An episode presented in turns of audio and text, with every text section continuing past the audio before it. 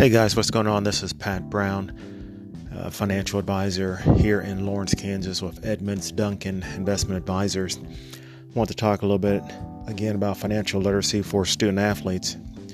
I was a uh, student athlete at the University of Kansas, played football there, and was a starter for three years, and became very passionate about um, financial literacy for student athletes, and been doing a number of interviews with former student athletes and always coming up with different little topics and nuggets that I, I, I want to kind of pass to you guys through this podcast.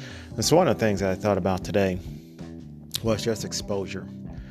And, um, you know, as the name implies, it's just getting exposed to financial literacy matters, whether it's uh, credit, budgeting, savings, that sort of thing. And as a student athlete, regardless of what sport you play, I guess I should kind of back up a little bit, take a couple steps back. Different sports are going to have different outcomes as far as playing professionally. So, obviously, those that pay a lot more, whether it's basketball or football, uh, the student athlete is is certainly going to have some some choices to make um, when they're actually in college. And, and where I'm going for all this, you really have to look at yourself as a brand, and you have to kind of manage yourself as a brand as well. And so when I say exposure and when I start this podcast out, is to think about the end in mind.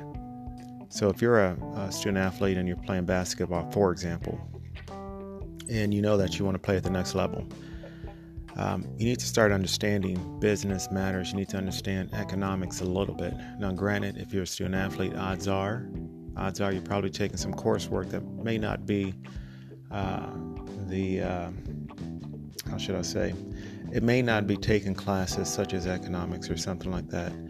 And so, what I would say is take a course dealing with business matters so that you can understand it, so you can be exposed to it. If you don't take a course like that, um, look at something like YouTube. Look at look at something that will help you understand what uh, what it means to be in business. And I, I mentioned YouTube, and always, always joked around about the University of YouTube. I mean, you can go in there, you can learn just about anything on YouTube.